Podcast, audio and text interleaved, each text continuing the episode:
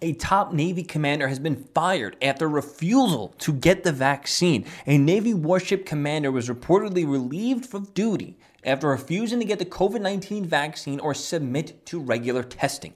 Now, listen, this COVID vaccine mandate, all that stuff, it is nothing but a loyalty test. It is nothing but a test to prove your elite, not your, I'll say allegiance, yeah, to prove your your undying, unquestionable loyalty to not a country. Okay, you pledge your allegiance to your country and the values of the country. No, this is a loyalty test to your allegiance to the rulers and the dictators who declare these edicts that th- are thrust upon you.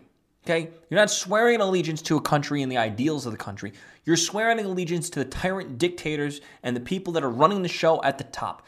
That is the difference. Before we get into this, before we get into the real news, drop a like, share, subscribe, whatever, turn the notifications on, click all the engagement buttons, helps this show grow. Now let's read. According to senior U.S. Navy uh, officials, the executive office of the USS Winston Churchill was relieved of duty tonight over the refusal to get the to get vaccinated for COVID-19. CMDR, uh, whatever Luganskins, was relieved of duty over loss of confidence due to his refusal to get vaccinated. Com- uh, the commander was terminated Friday from his position of the USS. Okay, whatever. Uh, according to Fox News, Kins applied for a religious exemption which, exemption, which was refused by the Navy. He later appealed the decision.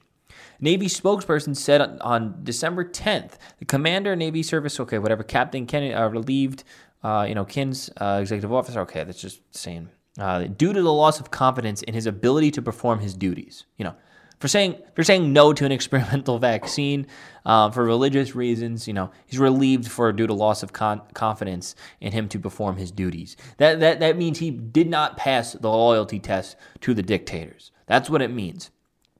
Oh, you're not going to put this jab in your arm? Well, we don't have confidence in you to perform your duties now. Even though you're perfectly fine, even though you're perfectly healthy, even though you might even just have the antibodies, you might just be immune to it because you might have had it before. Yeah, we lost confidence in you to perform your duties because we think now you might be questioning us because you don't support us, our tyranny. Uh, the Navy, uh, someone tweeted out, the Navy has shit canned Commander, uh, the number two officer on the Winston Churchill, because he stood up against the vaccine mandates. This is what the modern version of our armed forces want.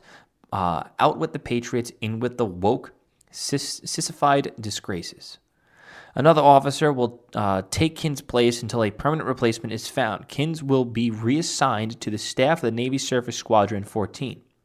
The USS Winston Churchill is stationed in Florida on schedule 14th, uh, 14 month maintenance period. The Navy had a late November deadline for its uh, personnel to get vaccinated or request exemption. Over 2,000 sailors have requested religious exemptions, but so far none have been approved.